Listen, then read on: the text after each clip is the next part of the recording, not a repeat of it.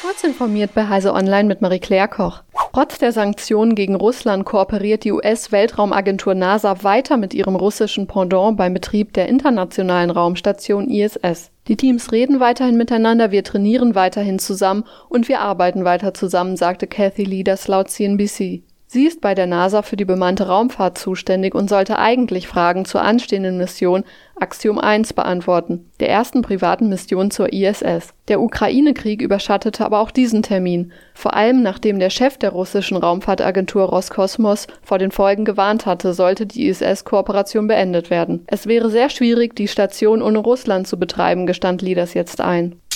Mehrere große Filmstudios werden ihre Titel bis auf weiteres nicht mehr in Russland veröffentlichen. Zuerst hatte sich der US-amerikanische Disney-Konzern zu dem Schritt entschieden, bevor auch Warner und Sony ihre Filmveröffentlichungen in Russland auf Eis legten. Als Grund nannte Disney in einem Statement die unprovozierte Invasion Russlands und die humanitäre Krise in der Ukraine. Der erste Film, der in Russland nicht veröffentlicht werden soll, ist demnach der Pixar-Titel Rot. Künftige Geschäftsentscheidungen sollen von der weiteren Entwicklung der Situation abhängig gemacht werden, schreibt Disney.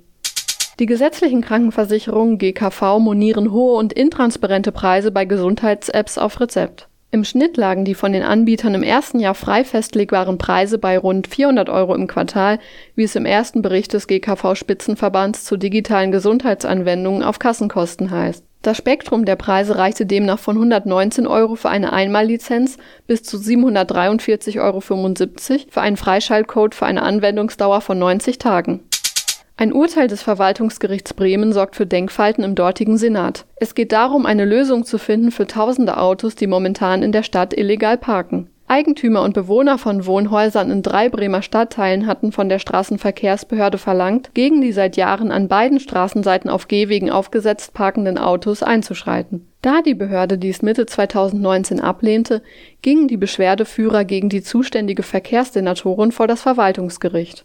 Diese und weitere aktuelle Nachrichten finden Sie ausführlich auf heise.de. Unser großes IT-Security-Event, die SecIT, findet endlich wieder in Hannover statt.